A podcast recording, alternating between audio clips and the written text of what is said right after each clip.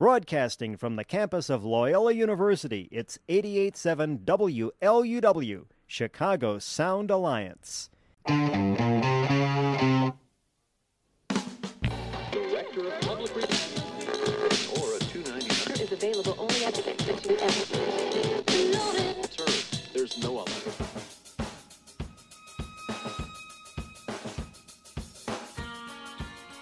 Thrilled to be here. Thank you for joining me every Sunday morning at 11 here on 88.7 FM WLUW. Got an hour uninterrupted of your favorite small town kid. Go to the Loyola Phoenix, Nick Schultz. I know Sister Jean pretty well. I think he's the sports editor there. He is. He's a Right? sports Doing editor, great. Yeah, sports good- columnist, Good sports guy. writer. And uh, and there's a, there's, I'd be lying if I said I wasn't watching baseball in class. Nick Schultz, who is a, a rising star in this profession. Our guy Nick Schultz covers Loyola for the student newspaper there, the Loyola Phoenix. I have to keep pinching myself and asking if this is real. I cannot believe this is happening. I'm a poor, starving college student, so I would say I was physically here, but I wouldn't say I was mentally here.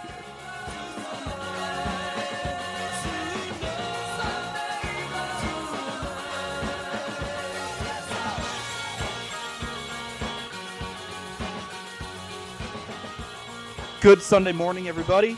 Anything good happened last night on TV? You know, we got a lot to talk about today on the Sunday Sports Shootout here on WLUW 88.7 FM, broadcasting from the campus of Loyola University, Chicago. I'm your host, Nick Schultz. It's awesome to be here for another week. You know, we lost a great one in rock and roll this week in Meatloaf. And and I've had this song going through my head ever since. One of Meatloaf's biggest songs was I Do Anything for Love. And I've had it going through my head, you know, nonstop. And I'm watching TV last night, and I quote the rest of the song when I say, But I won't do that. And I point to someone wearing Packers gear. Yes, Packers lost last night to the San Francisco 49ers 13 to 10, thanks in large part to the leg of Robbie Gould. I feel like Packers fans have seen this movie before. The Bears fans have seen this movie before. I saw a tweet last night that said, I think Bears Twitter is happier than Niners Twitter that the Packers lost last night. You know, someone who's smiling somewhere about last night's game because the Packers were the number one seed in the NFC. People were talking Super Bowl. Someone who is somewhere smiling is Les Grobstein, who we also lost this past week, suddenly, at the age of 69. I have no idea what happened. I know people have been asking me what happened to the Grobber because he was on the air a week before he passed away. Apparently, and this is from Mitch Rosen on the score, he did an interview, a couple interviews with Mark Grote and David Haugh.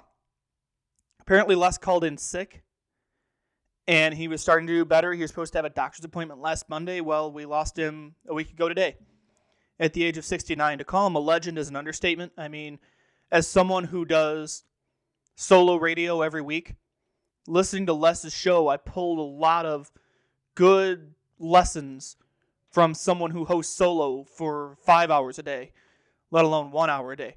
Les Grobstein and Lawrence Holmes are the two hosts I listen to a lot to try and take in, okay, how do they do as a solo host? And the difference with me, I don't even have a producer to talk to. I'm my own producer.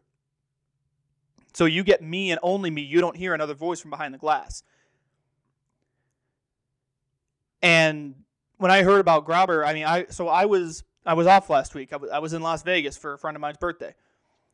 For some reason, Monday morning, I rolled over at four o'clock in the morning Pacific time, so six o'clock Central, and I've, I have no idea why. Something woke me up, and I check my phone and I see an alert come over that says Les Grobstein died, and I'm thinking, I'm dr- I am dreaming. There's no way this isn't true. I'm going back to sleep. Like this can't be true. I mean, I just listened to him a week ago, and I woke up later to catch my plane home, and yeah. You know, something that I haven't told many people about, and I've told a few people privately, I know I've never shared it on the air. In December of 2019, I had just finished my internship at NBC Sports Chicago, or at least I was finishing up my internship at the time, depending on when the timeline finishes up here. And I'm starting my job search, you know, applying to a few jobs in Chicago. This is obviously before COVID, and I was still living up there at the time. And I applied for a job at 670 The Score. It was a part time producer job, which means it was producing the overnight show. And I made it to the second interview, and, you know, they, management, Mitch Rosen, we agreed it, it wasn't a good fit. But that's how close I was. If I'm going to make another Marvel reference here with What If and the multiverse, in a different timeline somewhere, I produced Les Grobstein's show. And obviously, the rest is history here. I mean, I ended up, I'm still doing this show. I got my job at On 3. I wrote for Saturday Tradition. But that stands out to me because I was that close to working with or for the Grobber. So it was just quite a loss this week. Uh, I know Chicago Twitter has been blowing up with tributes, and understandably so. I mean, the guy was a legend. I mean, he he worked with some guys named Larry Lujack and Tommy Edwards and all those guys at WLS to the point where I brought up to my dad, like, yeah, did you hear about Grobber? He's like, yeah, I listened to Les when he was with Larry Lujack. And my mom says the same thing because he was their punching bag. But I know him as the overnight host of the score, and I started listening to him junior year of college when I moved into my apartment. I'm a night owl. I just always have been for some reason. Couldn't sleep. I'd throw on Les, and I listened to him ever since. I don't know what they're going to do with the overnight show. I keep. I hope they keep it local. But that's just that's quite a loss this week. Condolences to Les Grobstein's family. I cannot believe this is twice in a month. I'm up here remembering somebody in Chicago media because we lost Jeff Dickerson a little less than a month ago, too. Hopefully things get better from here. One team or program, if you will, that Les was very involved with over the years was the UIC Flames. He was the voice of UIC basketball for many years. Yesterday, we got the reports about the announcement that we've been waiting for for weeks on this show. UIC is joining the Missouri Valley Conference. It's according to multiple, multiple reports. Announcement could come as soon as this week. That's from Harry Schrader, my guy at the Valley Hoops Insider. They would become a member effective July 1. So this will start soon. They're the 12th team in the league. If you've listened to the show for longer than, say, two months, you would know that I have been campaigning for UIC to join the Valley from the beginning. All these people in college basketball circles throwing out these teams. And I was sitting here the whole time on Twitter, on here, saying, why not UIC? Like, I don't know why UIC was not on the initial list of teams. I know they were talking maybe Missouri, Kansas City was on the list. Texas Arlington was on the list. Texas Arlington is going to the WAC, by the way. UW Milwaukee was thrown around on the list. And I'm sitting here the whole time going, why isn't UIC on the list? And I did a I did a live show with my guy Kevin Sweeney the night Loyola announced it was leaving for the A10. And I, I asked him, I'm like, why isn't UIC a potential candidate here? Well, it turns out UIC was interested, got in touch with the Valley. The Valley was interested. The rest is now history. They're joining July 1. I talked about this on Twitter yesterday, and I even said at the time, it is so tough to convey this over Twitter with however many characters they give us now, 280 or whatever, whatever the total is. There are multiple different factors as to why UIC going to the Valley is a great fit. And it's not just basketball, which I'm going to talk about the basketball side. That is a big part of this because the Valley, I use, I've been using this word a lot over the last couple months. The Valley is a basketball centric league. They are a basketball league. That's the heart and soul of the league. So you've got to look at this from a basketball perspective. We're going to get into the other sports too. But the big perspective here that we need to look at is basketball. And we're going to get to that. But more importantly, outside, away from the court, if you're the Missouri Valley and you have presence in Bloomington Normal, Illinois, Springfield, Missouri, Valparaiso, Indiana, which you could technically, I guess, in a way, consider the Chicago market. I don't do that, and I live just outside the Chicago market. You could consider Valpo. You've got Des Moines, Iowa, which is up and coming market. You've got Evansville, Indiana. You're losing a team in Loyola, Chicago from the number three market in the country. And I, I should add, you're getting a presence in Nashville when you're adding Belmont. So if you're if you're a league with those markets in place, if you're in those cities, those towns, those college towns, you have an opportunity to have some kind of a presence in Chicago. Now, the caveat with this, and this is something I've been kind of, I'd say disappointed in, but I understand why. Newspaper coverage of college basketball is almost non existent. At the Tribune, it was Shannon Ryan and Teddy Greenstein. Teddy Greenstein now works at PointsBet. Shannon Ryan now works for The Athletic. Gavin Good has been doing some work for the Tribune. I, I don't know if he's freelance or part time or whatever. He's been doing great work, but it's one person doing college coverage. And there's Loyola, DePaul, UIC, Northwestern, not to mention Illinois down in Champaign, which still has a lot of Chicago or a lot of alumni in Chicago. At the other paper at the Sun Times, Steve Greenberg is their college guy, and he is, I, I believe he said this on his social media. If it's not him, there's not really anybody to do college coverage. And they just lost their Cubs writer because Russ Dorsey's going to Bally Sports. So I know this is, I'm going, this is very inside baseball right now. Like I'm taking you to a part of this whole thing, a level of this whole thing that you normally don't think about. And I understand that. So I'm trying to kind of break it down for you here. It's not about getting these teams in the newspaper. I mean, it is. Every team wants to be in the newspaper. I mean, the thing with Chicago is it's I know people like I know Porter Moser used to argue it's a it's a sports town. No, it's a pro sports town. It's a Bears town actually college sports kind of get put on the back burner, especially now with the way the media landscape is. What you have to look at if you're the Valley, it's not so much about having the Tribune and the Sun Times and even the Daily Herald covering game in, game out, because they don't cover game in, game out, just doing some coverage.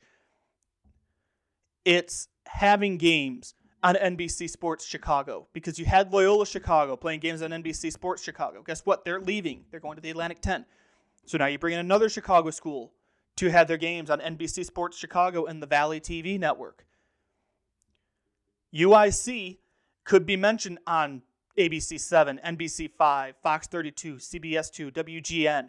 That's a lot of people. You're getting eyes on that program. It's a, it's not so much exposure for UIC, getting UIC's name out there. It's getting eyes on the league you have to think about the senior in high school or the junior in high school who's looking for schools and they're watching college basketball on TV or they're watching some thought watching the news if they watch the news I'm, I'm, I'm lame. I used to watch the news in high school. What of it? If they're watching something and they see illinois state illinois state has a great education program. And i'm not just saying that because my mom went there for education. Illinois State has a fantastic education program and a good nursing program.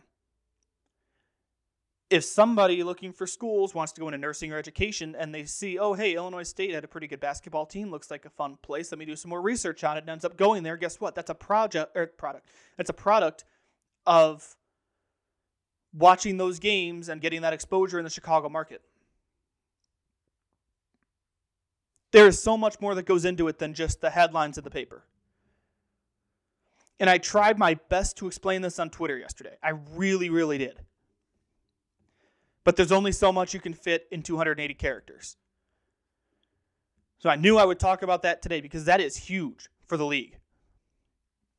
Because you keep your presence in the market with an up and coming program because I I'm telling you, you're going to know the UIC men's basketball program in the next couple of years. They hit a home run with their hire of Luke Yaklich from he was from Texas at the time. He also coached at Michigan. He was on the bench for Michigan in the Final Four and in the national championship in 2018. He helped take down Loyola in San Antonio. I was there. I remember this. He left Michigan, where he was under John Beilein, to go to Texas under Shaka Smart, who's now at Marquette. UIC fired Steve McClain, who he was okay. He was all right. They fired McClain after I think they finished. They made the championship in the Horizon League tournament that year. This would have been 2019. Yes, it would have been 2019 season, 2019 2020, and they made the championship in the Horizon League tournament. And guess what? Steve McClain was out. So then they go hire Luke Yaklich, who had never been a head coach before, but was seen as one of the up and coming assistants in college basketball. This guy recruited for John Beilein. He recruited for Shaka Smart. He is a great recruiter. He's a great defensive minded coach. He's starting to turn that program around already. On the basketball court, UIC is going to get there. Now, it's going to take a little bit of an adjustment going from the Horizon League to the Missouri Valley. Because if you look at the Horizon League, let me list off some of the teams in the Horizon League for you. You have, in addition to UIC, obviously, you have Youngstown State, Northern Kentucky, Cleveland State, IUPUI, Oakland, Milwaukee, Green Bay, Robert Morris, Fort Wayne, Wright State, and Detroit.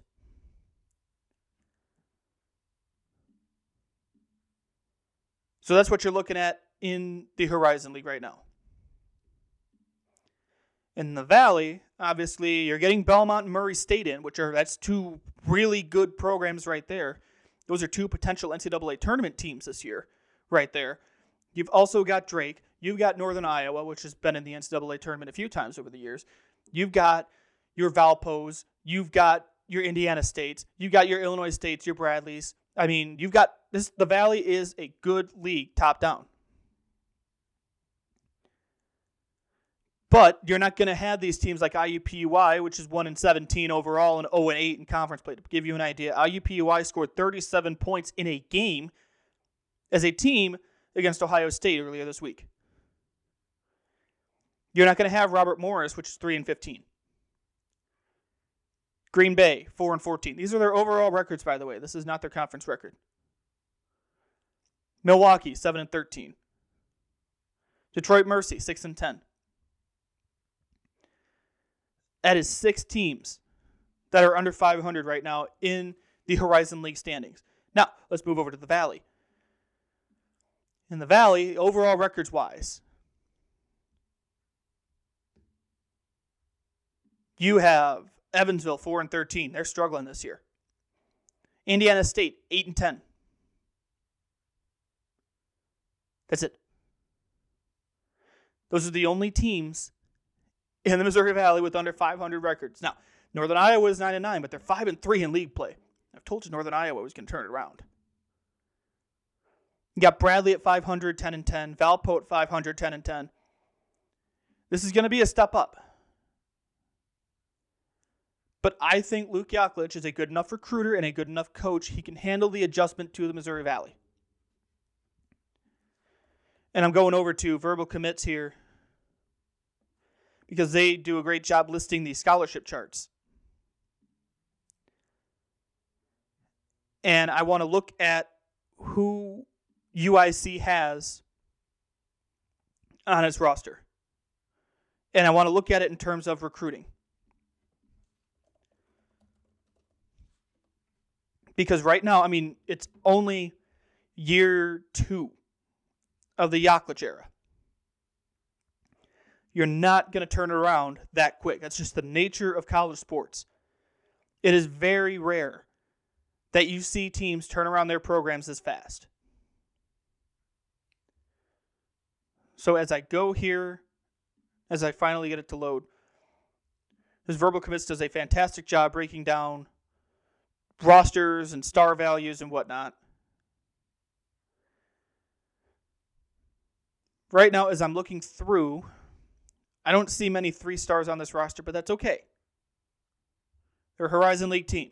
When you recruit in the Horizon League, it's kind of it's a tougher sell. Because the Horizon League is not known as a very strong league. I mean, he's got Zion Griffin on this team. Zion Griffin was a four-star recruit. But outside of him, you don't have a lot of three stars, but that happens on verbal commits too. Because when Loyola made the the NCAA tournament run in 18, they had I think three players listed on verbal commits as higher than two star recruits, and I think one of them was Clayton Custer, who came in at like a 3.3.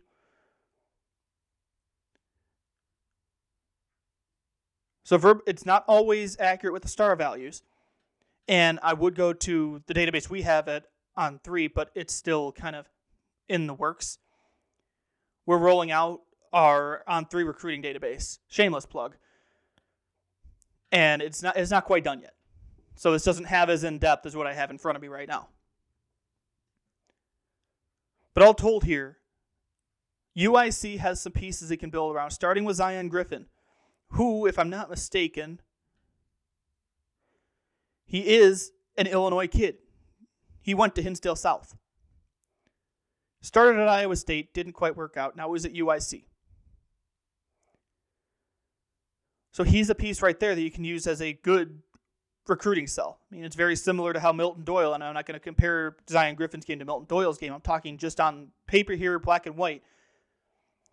Zion Griffin started at Iowa State, transferred out, moved closer to home. Milton Doyle obviously started at Kansas State, and there was a bunch of red tape there with why he had the extra year.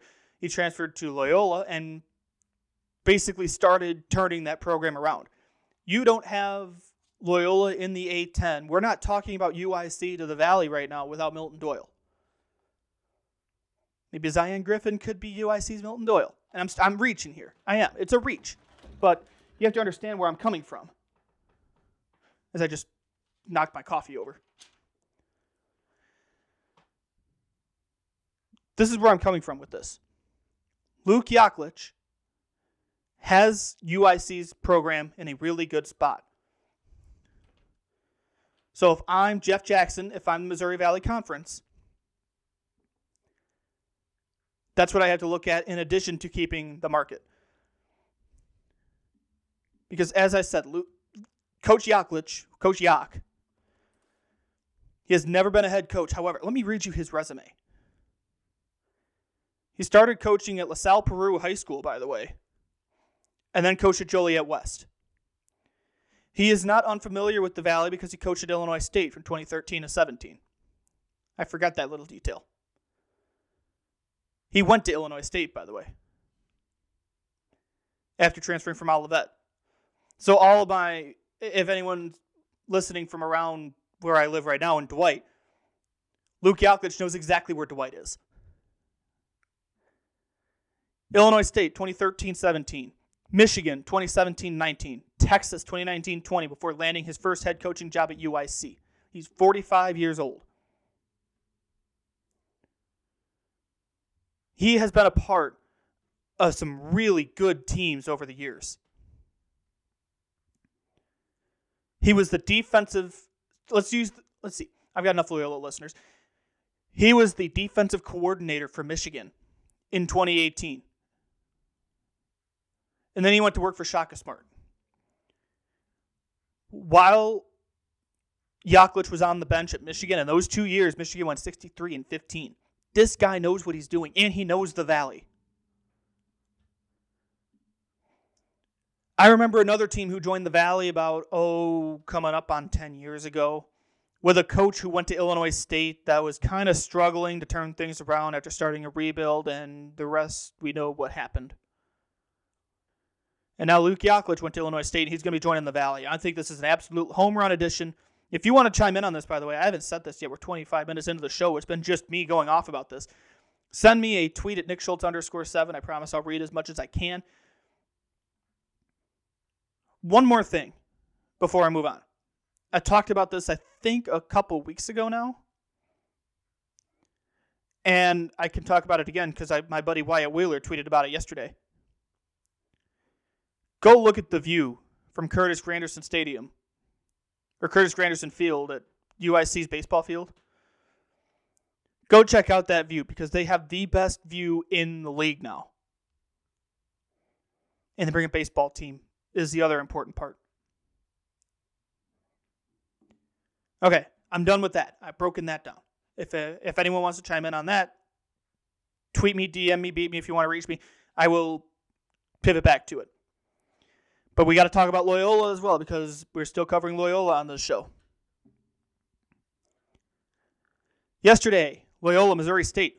Whew. First of all, that was a really good game.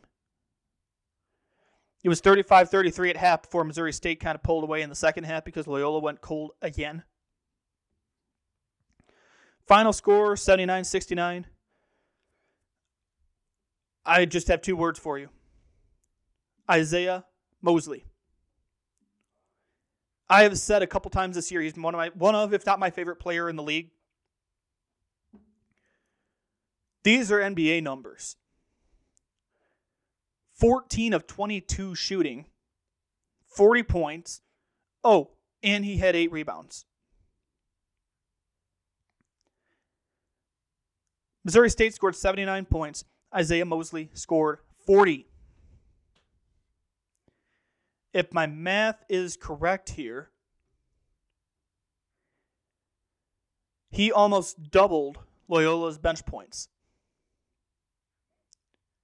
There's not much you can do when a guy scores 40 points on you, especially when your best defender gets called for four fouls. Now, I'm not saying they were all legitimate fouls. And at the same time, I'm not saying some of Missouri State's fouls weren't legitimate fouls. It was a ref show yesterday at Gentile, and it went both ways. And I'm not the only one saying that. I don't. I'm not going to. I'm not going to talk about the refs too much. We're coming up on the bottom of the hour anyway. But it was not a very well officiated game yesterday. And the last foul that was called on Lucas Williamson, it was not a foul.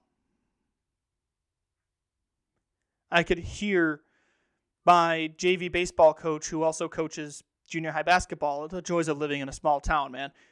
I see him all the time when I work up at the bar.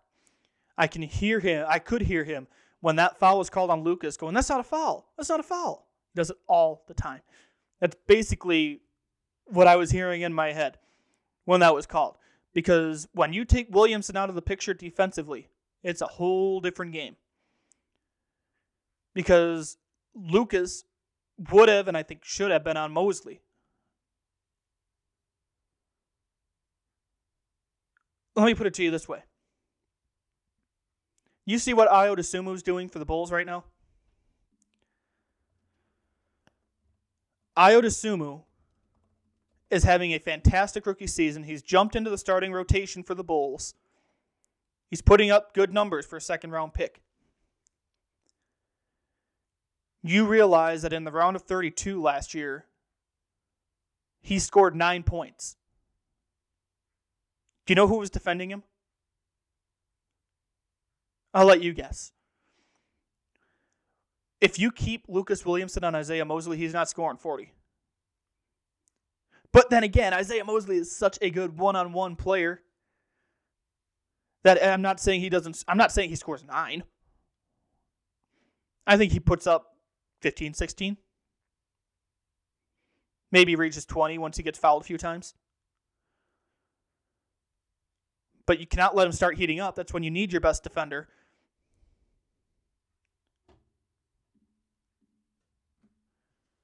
I'm going to go back to something here because I think I misspoke.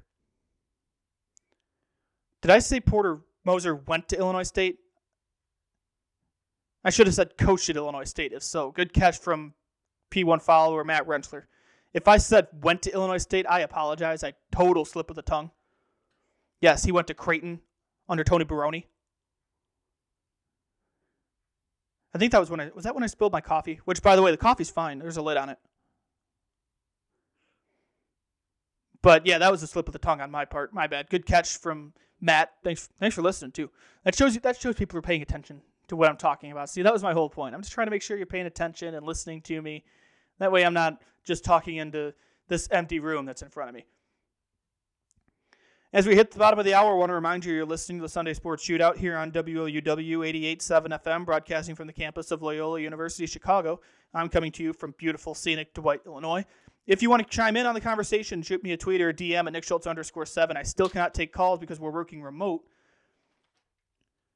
But I still want you to chime in if you can. I'm working on maybe finding a way to have some people chime in. We'll see. stay tuned on that. We got a whole new semester here on the show. I got a couple ideas I want to try to maybe work in. But back to Isaiah Mosley, because I've got one more thing. I brought up those are NBA numbers.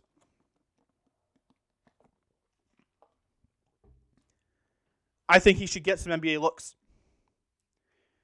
It would not surprise me if scouts have been doing their due diligence already.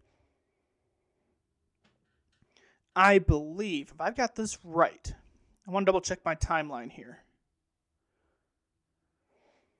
Isiaih Mosley's freshman year was my senior year. And if I'm if I'm remembering this correctly, we had a reporter on press row for the Phoenix.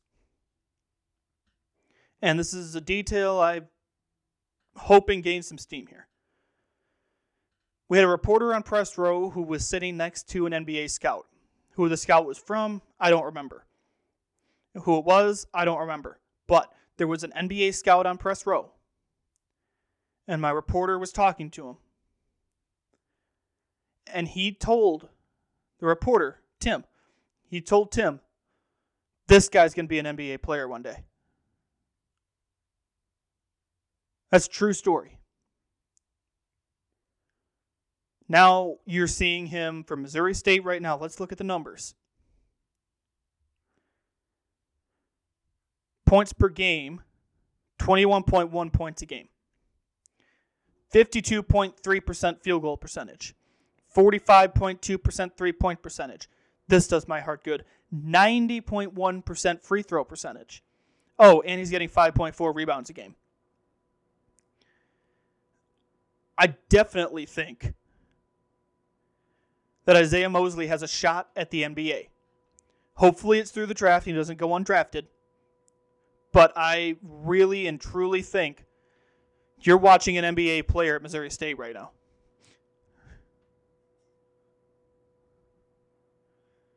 But back to Loyola. 10 game winning streak comes to an end. The last time they lost was at the Battle for Atlantis to what should be the number one team in the country next week in Auburn.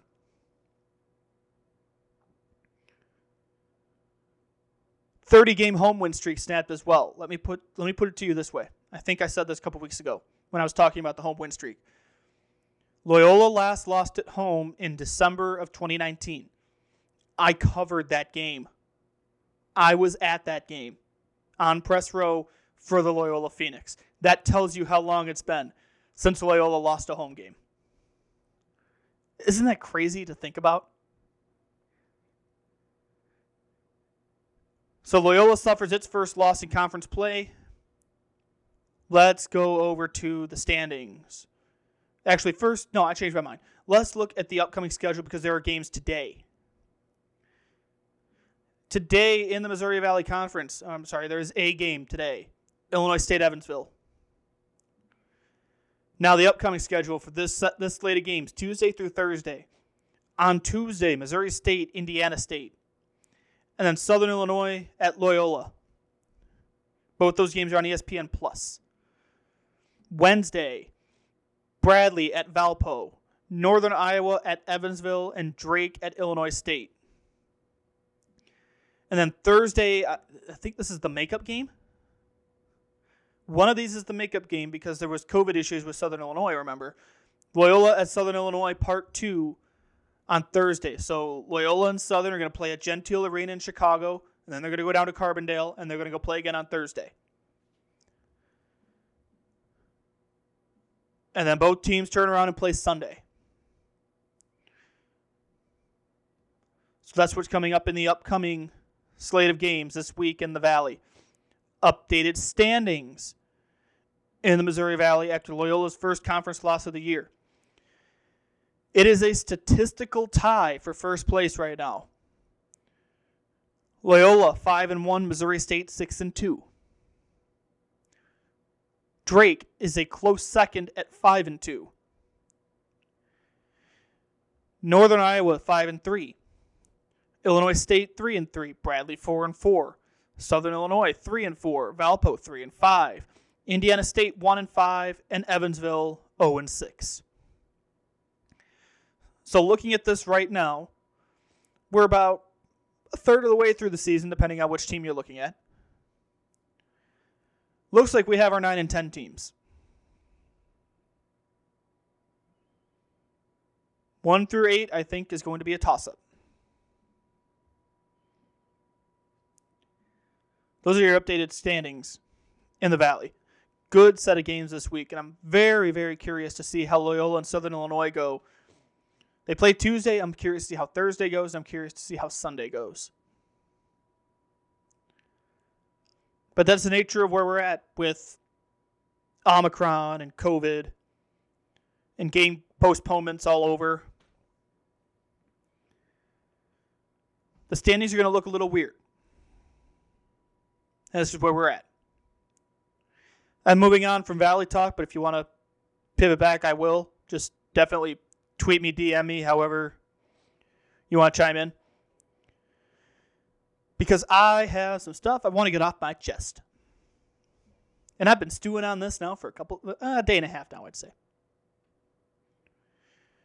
Friday night, I'm watching the Bulls game.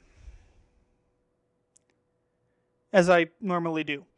And I'm watching this game, and I'm watching Alex Caruso back in like his second game back, second, third game back, whatever. Taking a, he, he stole it, taking it all the way, goes up to the rim, and he gets fouled hard and hits the ground. He hits the ground hard. He was fouled by Grayson Allen. And what happened was he went to block the ball with his left arm, his left hand. All of a sudden, there's his right hand coming back around. And he hit Caruso again and he fell to the ground. And I said at the time, he's lucky he's not seriously hurt. Well, yesterday afternoon, news came out. Alex Caruso suffered a fractured wrist. He is going to be reevaluated. That does not mean he will return. That means he will be reevaluated in six to eight weeks. The officials ruled a flagrant two on Grayson Allen. They ejected him from the game. He had a smirk on his face as he walked off the court. This is not the first time we've seen this kind of behavior out of Grayson Allen. I remember watching him at Duke, watching all of a sudden that right leg just stuck out and tripped a guy. This isn't the first time we've seen this. I've seen this movie before. And it happened again Friday night. And man, Bulls Twitter is hot. They are not happy. And a reminder here, let's just bring this up real quick. It's going to get really interesting March 4th to see what kind of reception Grayson Allen gets when the Bucks come to Chicago. It was a hard foul. It was a flagrant two. He should have been ejected. And I think he should be suspended for a while if the NBA wants to make a point. I've been thinking about this since the news came out. Would I be this mad if it was anybody else who committed that foul? I'm not sure. I don't know if I can answer that question. But because it was Grayson Allen, I'm really mad about it. Okay, I would assume who stole the ball and got it to Caruso. Either way. Daryl Horwitz, former host of the show, who chimed in with that little tidbit, he chimes in here. Thoughts on the Caruso flagrant? I don't think Grayson Allen tried to hurt him. The ball was still at eye level after his first swipe, and he went for the ball and hit his head again. Caruso was already going to fall awkwardly before the second swipe. Since I watched the play so many times, I noticed Ayo only had one guy in front of him while Caruso had two players coming at him, so it wasn't an easy drop off for the bucket. Ayo had the easier shot. On the broadcast, Jeff Van Gundy mentioned three times about Ayo not taking shots when he's open. Coby was also mentioned. Two of those times, but I don't think he's usually reluctant to take. Let me read that again. Reluctant to shoot, but I think Ayo often doesn't even look at the basket unless he's at certain areas of the court. What are your thoughts on that? Well, let's go to the first point about Grayson Allen. I let's remove the stuff we know about Grayson Allen in the past. Let's look at that as a basketball play. Let's say it was. Let me think. I need, I just need a name. And I don't want to use like a superstar name, which is why I'm thinking hard about this. Let's say it was Kristaps Porzingis. Fine. I don't know why I'm thinking of Kristaps Porzingis, but fine. Let's say it's him. If it's him that does that, I know he's a bigger body. I would probably not be reacting the way I am. If it's, let's go with a guard under the radar, let's go with like Duncan Robinson. If it's him, I might not be reacting, okay, there's intent. I'd probably still call it flagrant too. But the fact that it was who it was, given, I mean, come on, you have to know what he did at Duke. I don't, I'm not going to say on the radio without knowing anything, without talking to him. I'm not going to come out here and say, oh, he definitely tried to hurt him. No, that's not what I do. That's not my job. I'm looking at this on TV. I can't, I, to say he tried to hurt him is a reach. So, yes, I will say, I'll just say with that out of caution, like, yeah, he didn't try to hurt him. But that said, it was he fouled him way harder than he should have. I know he was still going to fall awkwardly. He he got that extra swipe in there, and that turned him around. I mean, you watch it so many times. You you watch Caruso. He's going up for the basket. He's already falling. That foul it it turned him around, and he tried to brace his fall with the wrist, and then he broke it, fractured it. Sorry. As for Ayo, see, we've seen big games out of Ayo all year. I saw a stat he's averaging like 15 points a game when starting or something. He's had some big games, but he's still a rookie. And I said coming in, he was going to be a project, but he was going to be a really good NBA player someday.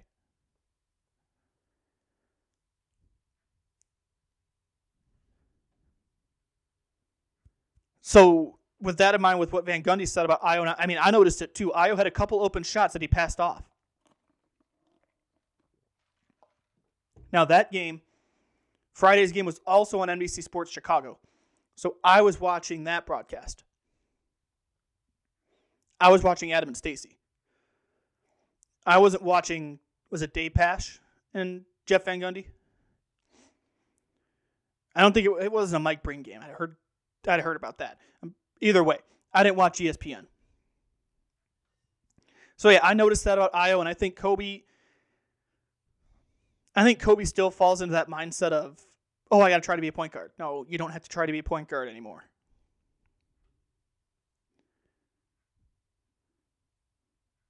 But yeah, Ayo in certain areas of the court, maybe I mean that corner three, he's usually automatic. So I don't blame him from there, but he even passed up a couple corner three looks. I think it comes down to the fact that as big of games he's had, as big a role he's played all of a sudden this year, he's still a rookie and rookie mistakes are going to happen. So, yeah, I don't, I'm not too worried about it. But I, I do remember when the draft was coming around and I was sitting here calling for the Bulls to draft Ayo Dosunmu. I remember a certain someone saying that Ayo wouldn't pan out in the NBA, too. Uh, Daryl, I wish you could be on the phone right now. I wish I could have you on the phone for that.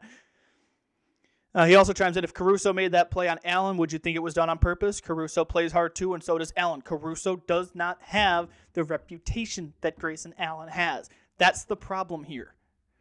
That's the biggest issue with this entire thing is the reputation that Grayson Allen has.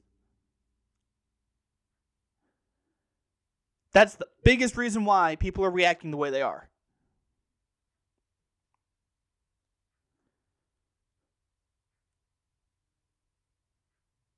I mean, if it was the other way around, if it was Caruso on Allen, the re- the reaction would not be as swift. Now, he even if it was Caruso, should have been a flagrant two, should have been ejected, probably should be suspended. But because of who it was and the past he has, as fans, and I'm not sure how the NBA is going to respond to this, but as fans, we're sitting here thinking we watched him at Duke Just saying. That's what makes this different. And even Billy Donovan post game yesterday, or yesterday on Friday, he was pretty blunt, pretty honest about that play. Like he he didn't mince words, which which is what I like about Billy Donovan. He doesn't mince words. You know where he stands. He said, "quote It was really bad. It was really really bad. I'll just say this: we lost Patrick Williams on a flagrant foul to a pretty significant injury." And later on, he says for Alex to be in the air like that and for him to take him down like that, it could have ended his career. And he, talk about Allen, has a history of this. That to me was really dangerous.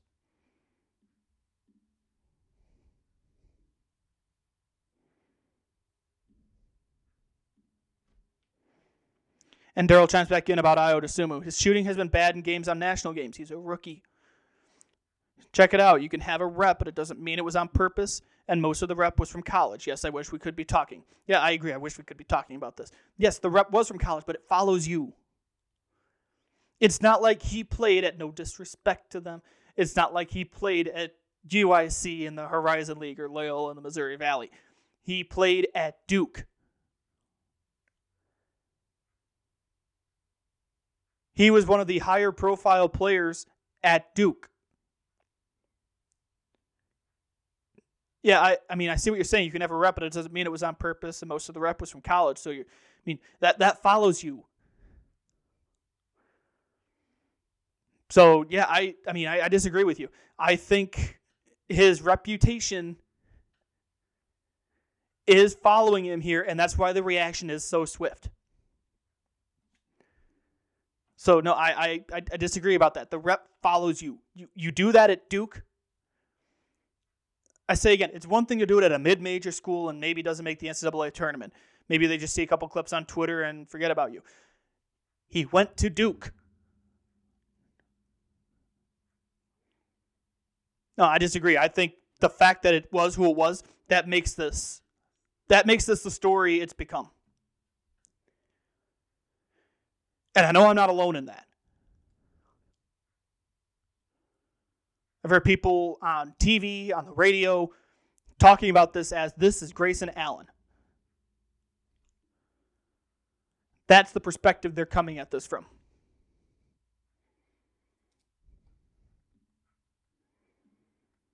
Let's look at the updated standings because the Bulls are not in first place anymore. They are a half game back of Brooklyn. They're tied with Miami for second place in the Eastern Conference standings. Milwaukee's right back there at fourth. Cleveland is in fifth. They, Lauri Markkanen last night suffered an ankle injury. I did not see the video, but I guess it wasn't very good.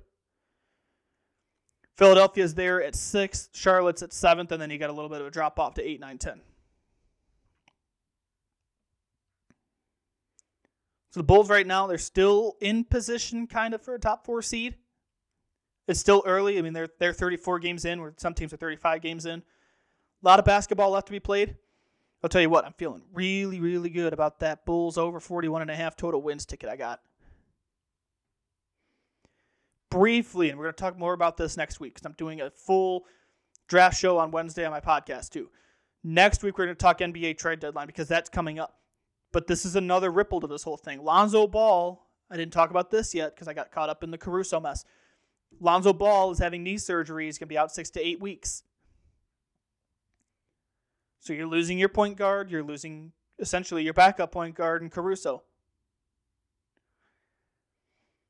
Now at the deadline, you might need to go get somebody just for some depth. You needed to go get someone anyway. You need to go get a big, in my opinion. You need to get a big. Jerami Grant has been a name that's come up. I'm not sure if I'm sold on Jerami Grant. I'm not sure if that's a good fit for the price because the price apparently starts at Patrick Williams, who I'm not sure I want to part ways with. At least not yet. So we're going to talk more about the deadline next week, but this Caruso injury adds a whole new ripple to the deadline plans for the Bulls, or at least I think it should. I knew that, I know they need to add someone. It's a matter of do they add someone else here? Briefly before we moved on, one more thing from Daryl. Think about it. If he wanted to hurt him, he could have done it on the first try. He's tried to stop the play, and the ball was still at eye level. He missed the second time and hit his head. I again, I get what you're saying. If it was any other player in the league, that's just where I'm coming from with it. I'm sorry. That's I'm not backing down from that. If it was any other player, I'd maybe be thinking that, but it was who it was, and that's why that's why we're reacting the way we are as Bulls fans and Bulls personalities. All right, I want to talk Bears because we do. I didn't get to talk about this last week. Matt Nagy has been fired finally. I did not get to do my celebratory show last week. And Matt Nagy and Ryan Pace and Ryan Pace. That's the important caveat here. I've been calling for Matt Nagy to be fired for weeks now. Ryan Pace also got fired. So now you've got a GM search and a head coach search. George McCaskey's press conference was as bad as it could be. That was a horrible press conference. It started out on a bad note when he gave condolences to Jeff Dickerson's family and brought up he he gave condolences to Parker and then used Parker to say Parker is a similar age to Matt Nagy's children and then proceeded to rip the Lake Forest or Cary Grove high school students who were chanting fire Nagy at Matt Nagy's son during a football game. Just horrible, horrible transition there. I mean, I just don't know where you draw that parallel, but whatever. That was just the tip of the iceberg. Bill Polian, that, that Bill Polian, who is 79, is leading the search for a GM and a head coach. They have been doing interview after interview after interview, it seems like. So let's run you through, let's get you caught up here. Who's on the Bears list? And this is a comprehensive list here from the Bears Wire over at USA Today. A lot of candidates here. Let's start with the head coach. These are just the targets, and I'll tell you if they've interviewed or not. Saints defensive coordinator Dennis Allen. Buccaneers defensive coordinator Todd Bowles, who interviewed yesterday. Former Lions and Colts head coach Jim Caldwell, who I'll talk about in a second, interviewed January 15th. Brian Daboll, Bills offensive coordinator, interviewed January 16th. Matt Eberflus, Colts defensive coordinator, January 17th. He's got a second interview requested. Former Dolphins coach Brian Flores, I'll talk about him in a second too. He interviewed January 15th. Bills defensive coordinator Leslie Frazier interviewed Friday. Packers offensive coordinator Nathaniel Hackett interviewed January 15th. Buccaneers offensive coordinator Byron Leftwich interviewed January 20th. Are you keeping track of these? Former Eagles head coach Doug Pederson interviewed January 12th. Cowboys defensive coordinator Dan Quinn, who has an interview scheduled for this week. That's 11 head coach candidates. Let's circle back to a couple names. Jim Caldwell has come up a lot, and reports are maybe suggesting that that's who Bill Polian wants to hire. I want nothing to do with him. Did not go well in Detroit. I don't want him. Want nothing to do with him. If that idea is even in George McCaskey's head, get rid of it. I don't want Jim Caldwell. It does not get me excited. It does not build for the future. Brian Daboll. I'm not sure about how much he runs the ball. My two guys, if I could pick from this list of 11 head coach candidates, Brian Flores and Byron Leftwich. Now, Brian Flores was not supposed to be on this market. And I know he clashed with management in Miami, and I know that's been kind of a knock against him. But I guess the story goes he he being Brian Flores wanted one quarterback, the general manager wanted another. The GM drafted Tua Tagovailoa. Flores wanted some kid named Justin Herbert. I guess that's where things started to go south. Byron Leftwich He's young, but he he did okay with Jameis Winston. Obviously, having Tom Brady as your quarterback will increase your offensive production. I think the fact that Byron Leftwich played in the league and that he's worked with the greatest of all time, yes, I said it, the greatest of all time, Tom Brady. I think he could pass some really good lessons on to young Justin Fields because that's what this hire needs to be about. I've said this before. It needs to be about Justin. And if you want to groom Justin Fields for the future, Byron Leftwich is your guy. Now, Brian Flores could be your guy too, and he's why he's on my list. He's got to bring a strong offensive mind with him for an offensive coordinator. Cannot be some young guy who's been a quarterback's coach. No, you need a proven offensive coordinator in my book if you're bringing in a defensive minded coach. And I'm not talking about Bill Lazor. I'm talking about a proven offensive coordinator if you can do it. Those are my two guys. Let's go through the general manager candidates. I'm going to butcher this name. I believe it's Kwesi Adofo-Mensah, who is the Browns vice president of football operations. He interviewed January 13th. Morocco Brown, Colts director of college scouting, who's apparently really impressive. Interviewed January 25th. Interviewing January 25th. I'm like, wait, today's the 23rd. He's interviewing Tuesday. Ran Carthon, Ron Carthon, 49ers director of player personnel, who interviewed Thursday. Glenn Cook, Browns vice president of player personnel, interviewed January 12th. Ed Dodds, who I'm actually going to take off this list because he withdrew from contention, but they talked to him. Saints assistant general manager Jeff Ireland interviewed January 15th. Champ Kelly, who's already in house and I think is actually a pretty good football mind, interviewed January 13th. Omar Khan, Steelers Vice President of Football and Business Administration. He doesn't have an interview scheduled yet. Reggie McKenzie, Dolphins Senior Personnel Executive, interviewed January 20th. Monti Ossenfort, Titans Director of Player Personnel, interviewed January 16th. Chiefs Executive Director of Player Personnel, Ryan Poles is someone they're apparently interested in. His interview hasn't been scheduled. They talked to Joe Schoen, who's now the GM of the Giants. Former Texans GM Rick Smith is apparently interested. Patriots Director of Scouting Eliot Wolf interviewed January 18th. This list is getting long. JoJo Wooden, Chargers Director of Player Personnel, interviewed to be determined. 13 GM candidates. And off this list, I, I don't know who I want. I mean, my gut says, but my first reaction is Kwesi Adofo-Mensah because he's vice Brown's vice president of football operations. I mean, that's where my first reaction went, but I guess Morocco Brown is really impressive as well. I think Rick Smith would be a really intriguing hire as someone who's done it before. But that's where the Bears are at. They're still doing interviews. This is a very thorough search. I know people have been not real happy about how thorough the search has been, but I think it's a good thing. I think that's a good thing. So that's where we're at with the Bears search. I don't know what's going to happen. We could get an update tomorrow that says they're settled on two candidates for head coach and GM, or we could not. We're going to have to wait and see. But you know who you know where I stand. I want Flores or Leftwich as the coach. I'd probably say Adofo-Mensah or Morocco Brown for GM. I'm just going to call him Kwesi. It's going to get really interesting. I mean, I don't I don't mind that Phil Polian's leading the search. I like him better than Ernie Accorsi, but still, I don't want him going out there and hiring Jim Caldwell and let's just go with Morocco Brown from the Colts just because he was with the Colts for so long. I want this to be an honest and true search. It sounds like they're doing that. They're interviewing the names that they need to interview, that they should interview. Now it's a matter of you've got to get it right.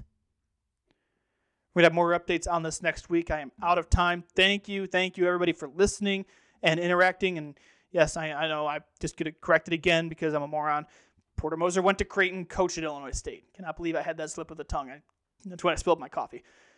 So until next week, everybody, thank you again. Stay safe, stay healthy, wear a mask, get the vaccine when you can. Talk to you next Sunday here on the Sunday Sports Shootout on WLUW 88.7 FM. Stay warm and have an awesome week. Hopefully, we have more Bear stuff to talk about, maybe a head coach and GM to talk about as well. I'll see you then.